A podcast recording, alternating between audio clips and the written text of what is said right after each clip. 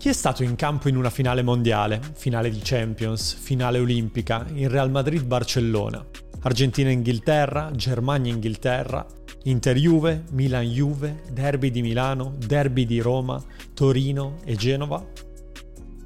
Nessuno, anzi uno sì, il più bravo di tutti, Pierluigi Collina.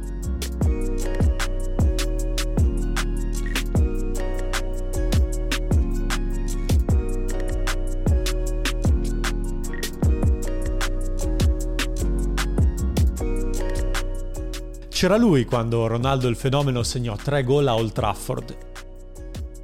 O quando Ronaldinho incantò con un balletto la difesa del Chelsea.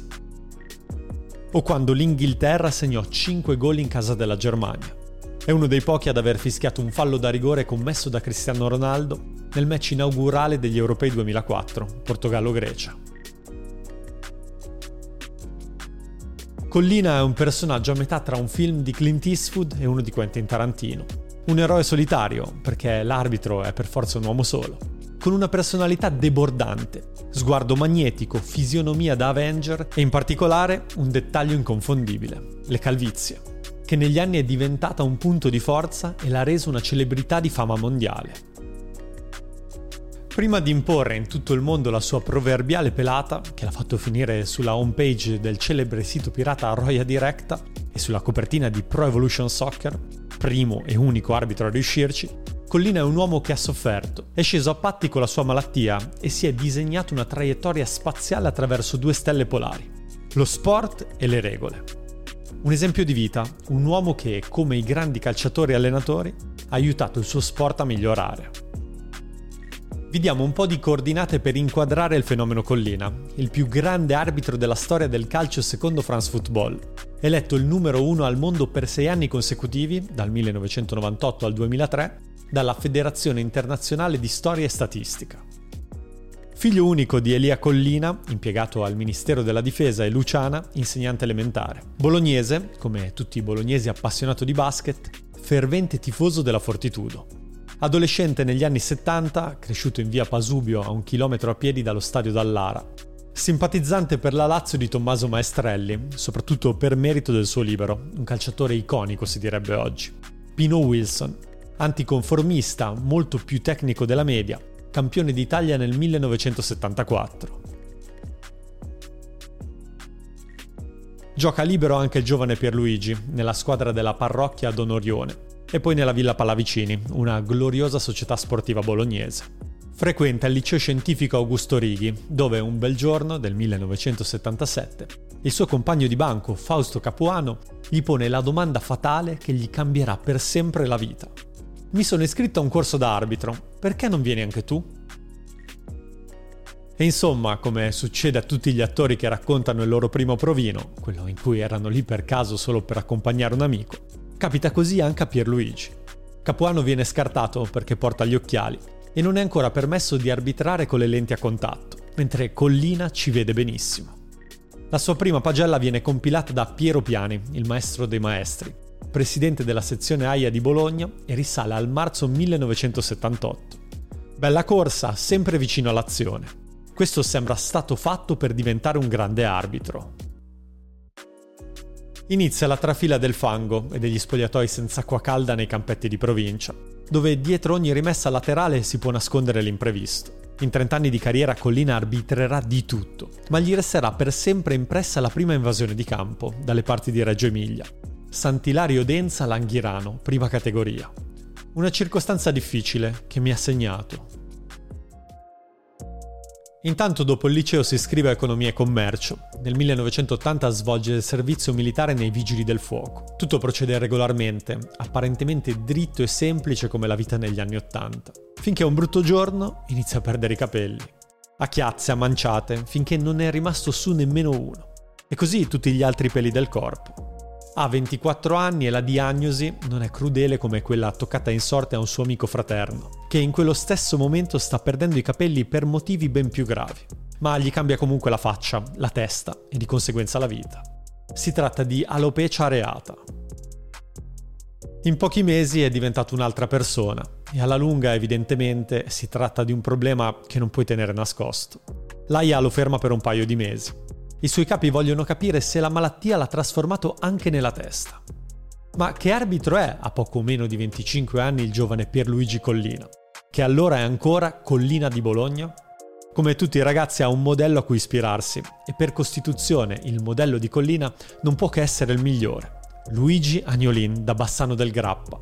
Due mondiali, una finale di Coppa Campioni, una finale di Coppa delle Coppe, petto in fuori e testa alta nella Serie A più stellare di sempre, dove per restare a galla e farsi rispettare servono personalità e carisma. Anche troppo, eh, se è vero che in uno Juventus Torino del 26 ottobre 1980, a Bettega che stava protestando, ha risposto a muso durissimo. Quando vi comportate in questo modo bisognerebbe farvi un culo così. Ed è stato sospeso per quattro mesi. Collina è un perfezionista feroce che impara a memoria tutti i cognomi sulla distinta perché così può essere più autorevole in campo. Una volta nel 1987 lo mandano in Sardegna, interregionale, Girone N, ad arbitrare il derby di Oristano tra Tarros e San Marco di Cabras. E questo qui di Bologna sembra conoscerli tutti. Sanna stia zitto, Gambella non faccia il furbo, Farina metta indietro il pallone. I giocatori sono sconcertati. È un ragazzo che ama il calcio e questa è una qualità non da poco, visto che molti arbitri sembrano più sensibili al fascino della divisa e al potere che ne deriva che non ha la passione per il gioco. E poi guarda un sacco di partite, sempre a caccia di un dettaglio da prendere in prestito agli altri colleghi. Per esempio, Italia 90 è rimasto colpito dalla gestualità dell'arbitro svedese Fredriksson, che ha diretto Argentina URSS contravvenendo ripetutamente a una vecchia regola degli arbitri italiani. Non gesticolate, non siete vigili urbani. Invece Fredriksson, forse anche per farsi intendere da tutti i giocatori, Dopo ogni fischio indicava regolarmente la direzione verso cui andava ripreso il gioco. E tutti capivano, anzi tutto il mondo capiva. E allora il giovane Collina probabilmente avrà pensato, perché non lo faccio anch'io? Da qualche anno Collina è uscito dai confini dell'Emilia Romagna e ha iniziato a girare l'Italia a livello di interregionale. I suoi superiori hanno un'idea per capire se c'è ancora con la testa dopo la malattia se è ancora in grado di mantenere la concentrazione per 90 minuti. Lo mandano in uno degli stadi più caldi della categoria, il Francioni di Latina. 5-6 mila spettatori ogni giornata.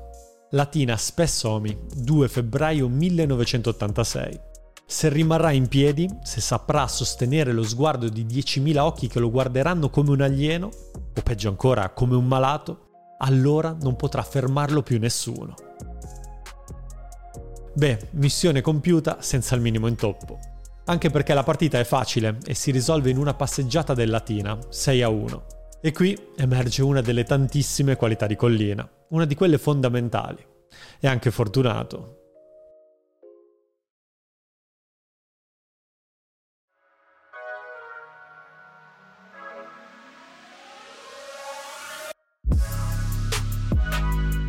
Pierluigi pianta le tende in Serie C a fine anni 80, quando il designatore arbitrale è proprio il suo idolo Agnolin, che lo ritiene idoneo per il grande salto nel 1991. È uno dei 39 arbitri che dirigeranno le partite di Serie A e Serie B. Una delle sei new entry insieme a Brignoccoli, Conocchiari, Dinelli, Arena e quello che farà più carriera dopo di lui, Rodomonti. Lui ha già fama da prodigio. Il Corriere della Sera scrive già a luglio che molti vedono Collina destinato a un grandissimo avvenire. Intanto ha deciso di trasferirsi definitivamente in Toscana, anche per amore di Gianna, incontrata nel 1988 in Versiglia. Arriveranno due figlie, Francesca e Carolina, e allora mettere su famiglia in riva al mare sarà una buonissima idea. Da quel momento, per tutto il mondo, sarà Pierluigi Collina di Viareggio. Debutta in Serie A in un Verona Ascoli del 15 dicembre 1991, partita non così semplice, di bassa classifica, dove arriva anche il primo cartellino rosso, sventolato sotto il naso di Massimo Piscedda dell'Ascoli. A vederlo sugli spalti c'è un altro suo mentore, il designatore Paolo Casarin, che con Collina condivide diversi tratti caratteriali. Non è un caso, dopo avergli fatto i complimenti, che voglia farsi intervistare insieme a lui alla Domenica Sportiva. Molto bene, molto soprattutto incoraggiante che la prima sia stata fatta con tanta tranquillità Il giorno dopo fioccano i sette in pagella e già qualche giornale, con poca originalità, lo chiama Kojak come il tenente del famoso telefilm, che però, come soprannome, non gli dispiace. Durissimo fuori, dentro estremamente amabile. Due mesi dopo, la seconda partita di Serie A. Ancora una volta non una gara banale. Napoli-Torino, 16 febbraio 1992. Per la serie Altri tempi, il giornalista della stampa non ha problemi a definirlo il pelato collina. Altro esame superato. Poi la prima volta con la Juventus, la Roma, l'Inter a San Siro. In un clima di contestazione pesantissima contro i nerazzurri fuori dall'Europa e sconfitti in casa dalla Cremonese. E all'ultima giornata il Milan invincibile di Fabio Capello in una gara storica. Foggia Milan 2 a 8. Ecco, qui arriva la prima collinata. A risultato già ampiamente in ghiaccio, davanti alla classica invasione di campo di fine stagione, fischia la fine a 86 minuti e 45 secondi. Se il punteggio non fosse già acquisito e la responsabilità non fosse tutta dei tifosi foggiani, qualcuno potrebbe persino invocare la ripetizione del match per errore tecnico. E qual è il classico difetto da arbitro? Beh, non ammettere mai di aver sbagliato perché i cronometri dello stadio non li hanno solo gli arbitri. E quando Collina nel post partita prova a raccontare ai giornalisti di aver fischiato a 90 minuti e 3 secondi, è sin troppo facile sbugiardarlo. Poco male, è l'ultima giornata e nessuno vuole fare polemica. Insomma, Pierluigi è di nuovo fortunato.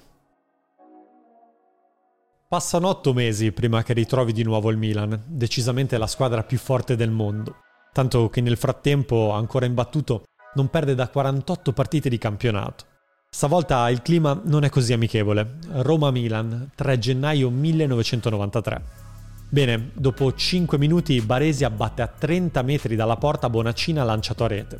E Collina cosa fa? Non batte ciglio e mostra il rosso diretto al capitano del Milan, che per tanti anni è stato accusato di condizionare psicologicamente la classe arbitrale con il suo braccio alzato a chiamare il fuorigioco. Per le interpretazioni dell'epoca, il fallo di Baresi è effettivamente da espulsione. Beh, nessuno farà una piega. E si continua, una carriera in ascesa verticale, che nel 1995 lo porta a diventare internazionale a soli 34 anni. Esordio all'estero, il 22 agosto 1995, a Malta, per Slima Wanderers Omonia Nicosia, turno preliminare di Coppa UEFA. Poi viene selezionato per le Olimpiadi di Atlanta, dove dirige partite sia del torneo maschile che femminile. Per esempio USA-Cina, le due grandi favorite per l'oro nel soccer femminile. Uno 0-0 in cui il grande protagonista è proprio lui, che a fine partita viene fermato da tutte le giocatrici per una foto ricordo. Ma anche la finale maschile, una partita storica perché è il primo grande trionfo del calcio africano.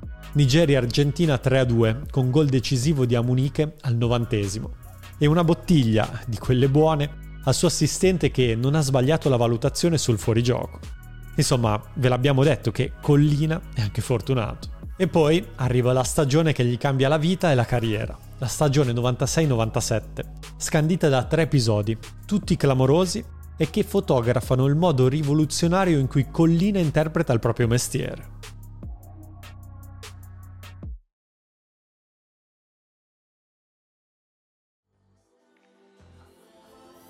Episodio numero 1. Inter-Juventus del 9 marzo 1997. Seconda contro prima.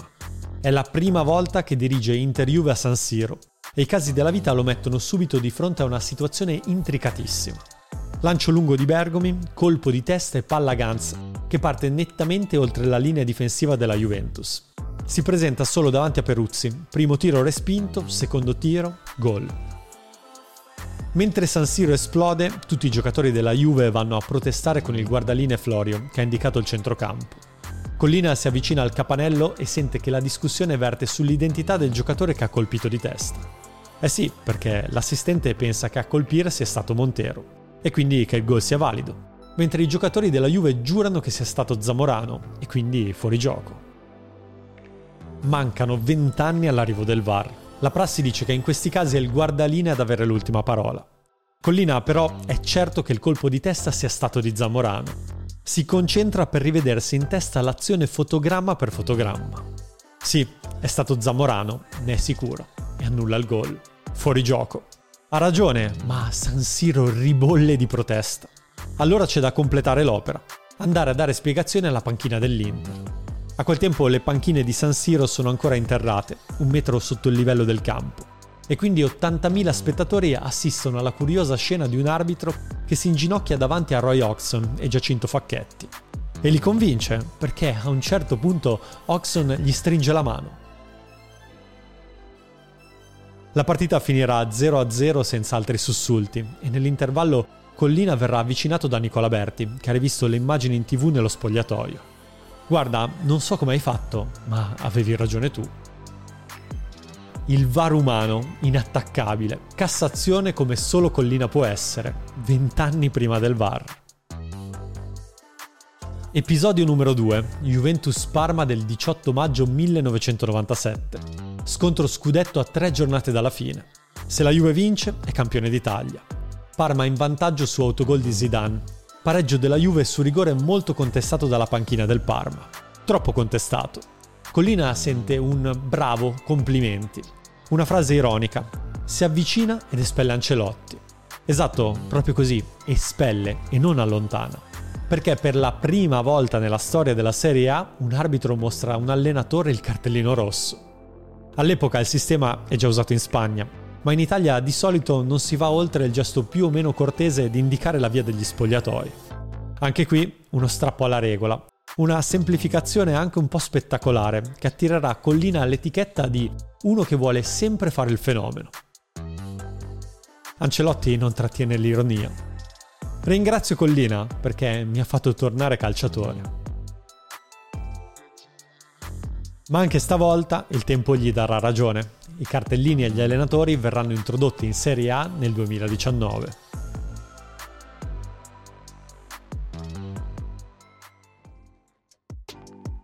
Episodio numero 3. Foggia Bari dell'8 giugno 1997. Penultima giornata di Serie B, con il Bari in piena rimonta promozione e il Foggia tranquillo a metà classifica. Ma è un derby sentitissimo. All'inizio del secondo tempo, poco dopo il vantaggio del Bari, una bottiglietta lanciata dalla curva del Foggia colpisce alla schiena il portiere del Bari Fontana. Il clima è torrido si impone una soluzione veloce ed efficace che non scaldi ulteriormente l'ambiente. E allora, con una decisione senza precedenti, Collina decide di invertire i campi. Il Bari tornerà ad attaccare sotto la curva del Foggia, come nel primo tempo. Così i due portieri saranno al riparo da lanci di oggetti. Una cosa del genere non si è mai vista, ma pazienza. Collina ancora una volta si muove da fuori classe lungo la zona grigia del regolamento. Per la serie questa cosa non è prevista, ma non è irregolare. La cosa gli attira altre ironie e altre antipatie. Scriverà la Gazzetta il giorno dopo. La decisione di Collina in Foggia Bari conferma che il nostro arbitro più famoso è ormai titolare di un regolamento tutto personale che il designatore Paolo Casarin gli permette di utilizzare, facendogli anche i complimenti. E gli fa i complimenti persino Walter Veltroni, ministro con delega allo sport.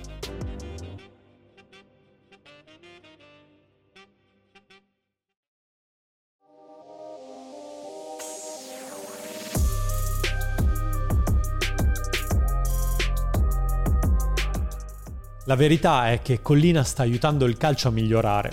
A volte con semplici intuizioni, ancor più geniali se pensiamo alla quantità di impulsi, pressioni e cose da controllare che un arbitro deve governare in ogni secondo di partita. A volte con prese di posizione per nulla banali nel calcio degli anni 90, che, con buona pace dei nostalgici, era molto più paludato e ipocrita persino di quello attuale. In un'epoca in cui le croci celtiche negli stadi italiani erano all'ordine del giorno, Collina fu uno dei primi a denunciare in un referto alcuni cori razzisti verso un giocatore di colore. Si trattava di Marcel Desailly e la partita era Juventus-Milan del marzo 1994. Ma la cosa non meritò nemmeno uno spazietto sui quotidiani del giorno dopo e due anni dopo interruppe Sampdoria-Torino per chiedere a Roberto Mancini di far rimuovere uno striscione, Casarin Pagliaccio, in curva sud della Samp.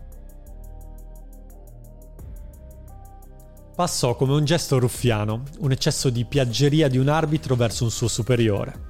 Ma in realtà era un comportamento perfettamente coerente con la visione del mondo di Collina. Collina è arbitro non solo nei 90 minuti, ma dal lunedì alla domenica. La sua parabola ascendente non si ferma. La vetrina internazionale gli dà nuova visibilità.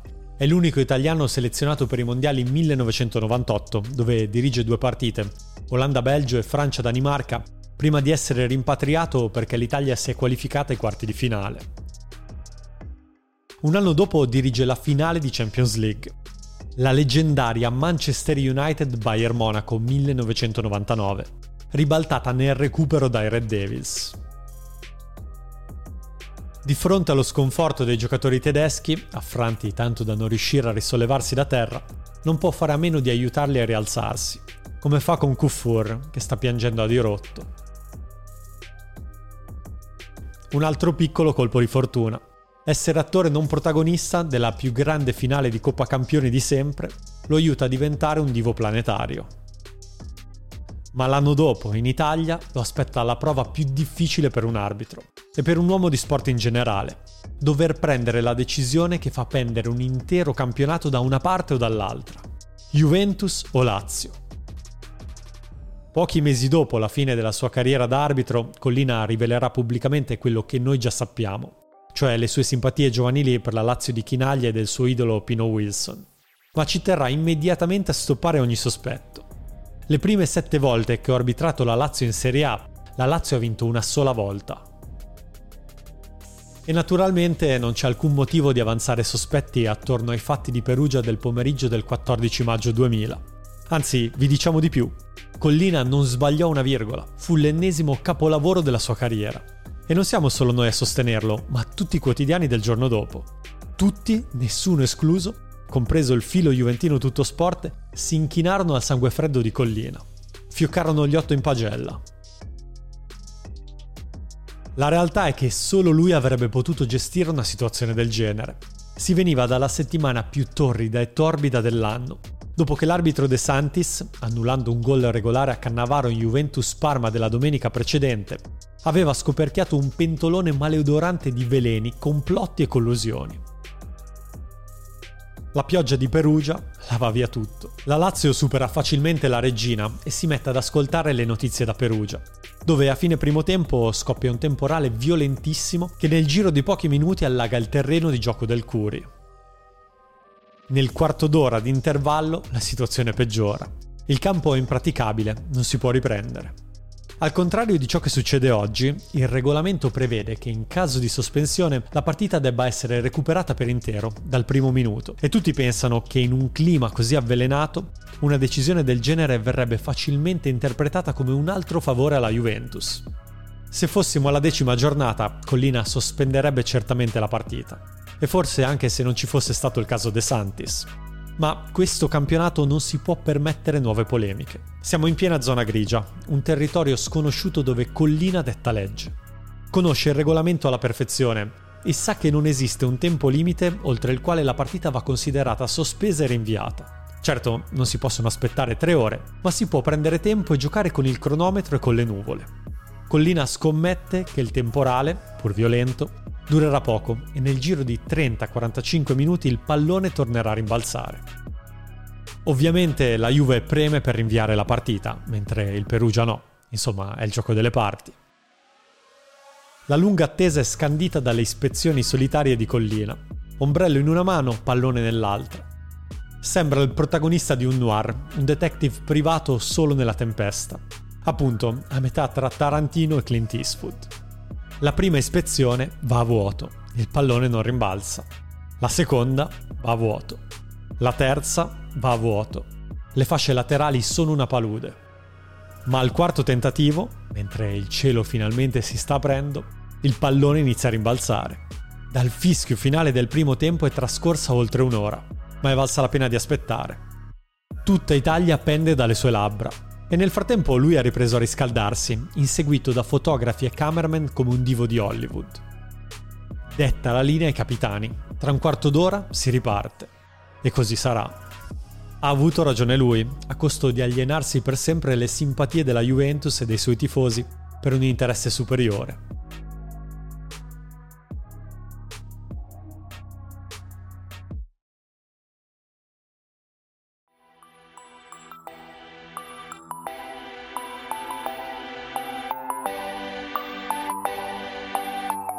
Ormai a uno così, a cui davvero non frega niente delle polemiche italiane da processo di Biscardi, rimane un solo obiettivo, la finale del mondiale, che è sempre stata negata a Lobello, Agnolin, Casarin e che è stata concessa, in circostanze controverse, a un solo arbitro italiano, Sergio Gonella, nel 1978. Lo aiuta un'edizione tragica dal punto di vista arbitrale come quella del 2002, dove l'Italia va a casa agli ottavi sotto i colpi della Corea del Sud e di Byron Moreno. Nello stesso giorno in cui lui ha dato una lezione di arbitraggio in Turchia-Giappone, senza mai pensare lontanamente di favorire i padroni di casa, eliminati nell'educatissimo silenzio generale. Con gli azzurri a casa è scontato che la finale toccherà a lui. Ancora una volta non una partita qualunque. Brasile e Germania, che non si sono mai incontrate in un mondiale nella storia del calcio. Tra Oliver Kahn e Ronaldo, tra Miro Close e Ronaldinho, spunta la sua pelata, riconoscibile all'istante per un miliardo di telespettatori. Nemmeno a dirlo, sarà il migliore in campo. Due soli cartellini gialli nei primi dieci minuti, uno a testa per Roque Junior e Close, poi basta. Una grande finezza quando smentisce l'assistente che gli aveva segnalato un fallo inesistente su Ronaldinho è un momento di comprensibile vanità. Assegna 3 minuti di recupero. Il Brasile sta vincendo 2-0 e si sta divertendo col pallone. I tedeschi ormai si sono arresi. Scade il terzo minuto e lui non fischia. Aspetta, aspetta ancora. Fa passare 5, 10, 20 secondi. Poi fischia un fallo di Asamoah su De Nilsson e subito dopo fischia la fine, scattando in direzione del pallone. Voleva essere sicuro di portarsi a casa il pallone della finale mondiale non lo mollerà neanche per un istante durante tutta la cerimonia di premiazione. Entrerà nel panico solo una volta tornato a Viareggio. Non troverà più il borsone con dentro il pallone, suderà freddo per qualche minuto, prima di scoprire che ci sta giocando sua figlia Francesca in giardino.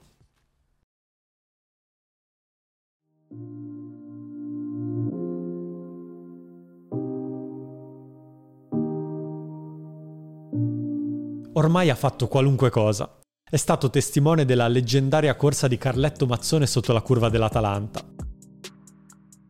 Ha arbitrato la finale di Coppa di Tunisia. È stato a Istanbul una settimana dopo un disastroso terremoto che ha fatto 17.000 morti.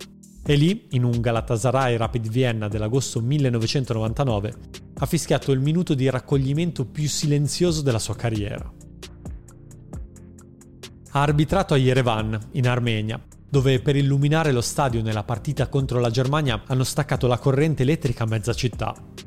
Ha imposto la sua legge al centenario di Montevideo per un Uruguay-Colombia di qualificazioni mondiali. Ha risolto una rissa tra due pitbull come Edgar Davids e Thomas Repka, ringhiando più forte di loro. Scena cult che gli provoca ancora oggi qualche imbarazzo. Una volta in un Brescia-Milan si è anche dimenticato i cartellini in spogliatoio dopo l'intervallo e allora è andato dal quarto uomo e gli ha chiesto la cortesia di andarglieli a recuperare. È finito in versione cartoon in un episodio di Ollie e Benji, e poi nel videoclip di Shoot the Dog di George Michael con Tony Blair e George W. Bush, in versione carne e ossa in un videoclip di Georgia. Signore e signori, la dolce Georgia.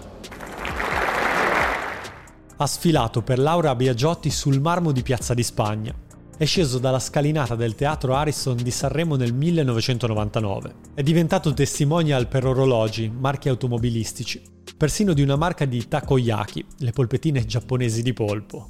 Waka fum, waka hon, waka hoi. Hachando. Naturalmente ha parecchi nemici interni, silenziosi, invidiosi. È normale, per Costituzione Collina non può essere un uomo spogliatoio. Non può essere granché d'esempio, Insomma, come fai a imitare Maradona, Federer o Michael Jordan? Non puoi. Nell'agosto 2005 gliela fanno pagare. Ha firmato un contratto di sponsorizzazione con la Opel senza chiedere l'autorizzazione all'AIA. E nel paese dove il conflitto di interesse non esiste, ma esistono solo gli interessi, gli dicono che visto che Opel è sponsor del Milan da 10 anni, per conflitto di interessi potrà arbitrare solo in Serie B. Il fiuto per capire i momenti non gli è mai mancato ha subito annusato l'aria e ha rassegnato le dimissioni. Per me non sarebbe un problema arbitrare un anno in Serie B. Il punto è che non sento più la fiducia verso di me e un arbitro deve essere creduto. La sua ultima partita è Villarreal-Everton del 24 agosto 2005, preliminare di Champions League. Ma tanto non rimarrà a lungo con le mani in mano. Commentatore per Sky, designatore degli arbitri di Serie A e Serie B dopo Calciopoli, responsabile della commissione arbitrale UEFA, presidente della commissione arbitri della FIFA. Sempre più in alto, sempre con l'intenzione di migliorare il gioco. Dal VAR al fuorigioco semiautomatico, senza mai pensare, nonostante le apparenze, di essere infallibile. Raccontano che un giorno, tra il 2007 e il 2008, si presentò in aula a Coverciano pochi giorni dopo una giornata di campionato disastrosa dal punto di vista arbitrale, piena di rigori non assegnati, fuorigioco non visti, gol fantasma. Collina era designatore e tutti gli arbitri d'Italia sembravano studenti spaventati dall'interrogazione. Entrò in aula, non disse una parola per due minuti si mise di fronte alla scrivania guardandosi la punta delle scarpe, senza degnare nessuno di uno sguardo. 40 arbitri, abituati a giudicare, attendevano nervosi di essere giudicati dal più bravo di tutti, criticati, forse puniti, addirittura forse sospesi. Poi a un certo punto Collina alzò lo sguardo e disse Siete tutte persone mature, siete mariti, padri di famiglia. È inutile sottolineare gli errori. Sapete quante volte sono stato al vostro posto? non c'è bisogno di aggiungere altro. Beh, il calcio, e forse la vita, è tutta qui.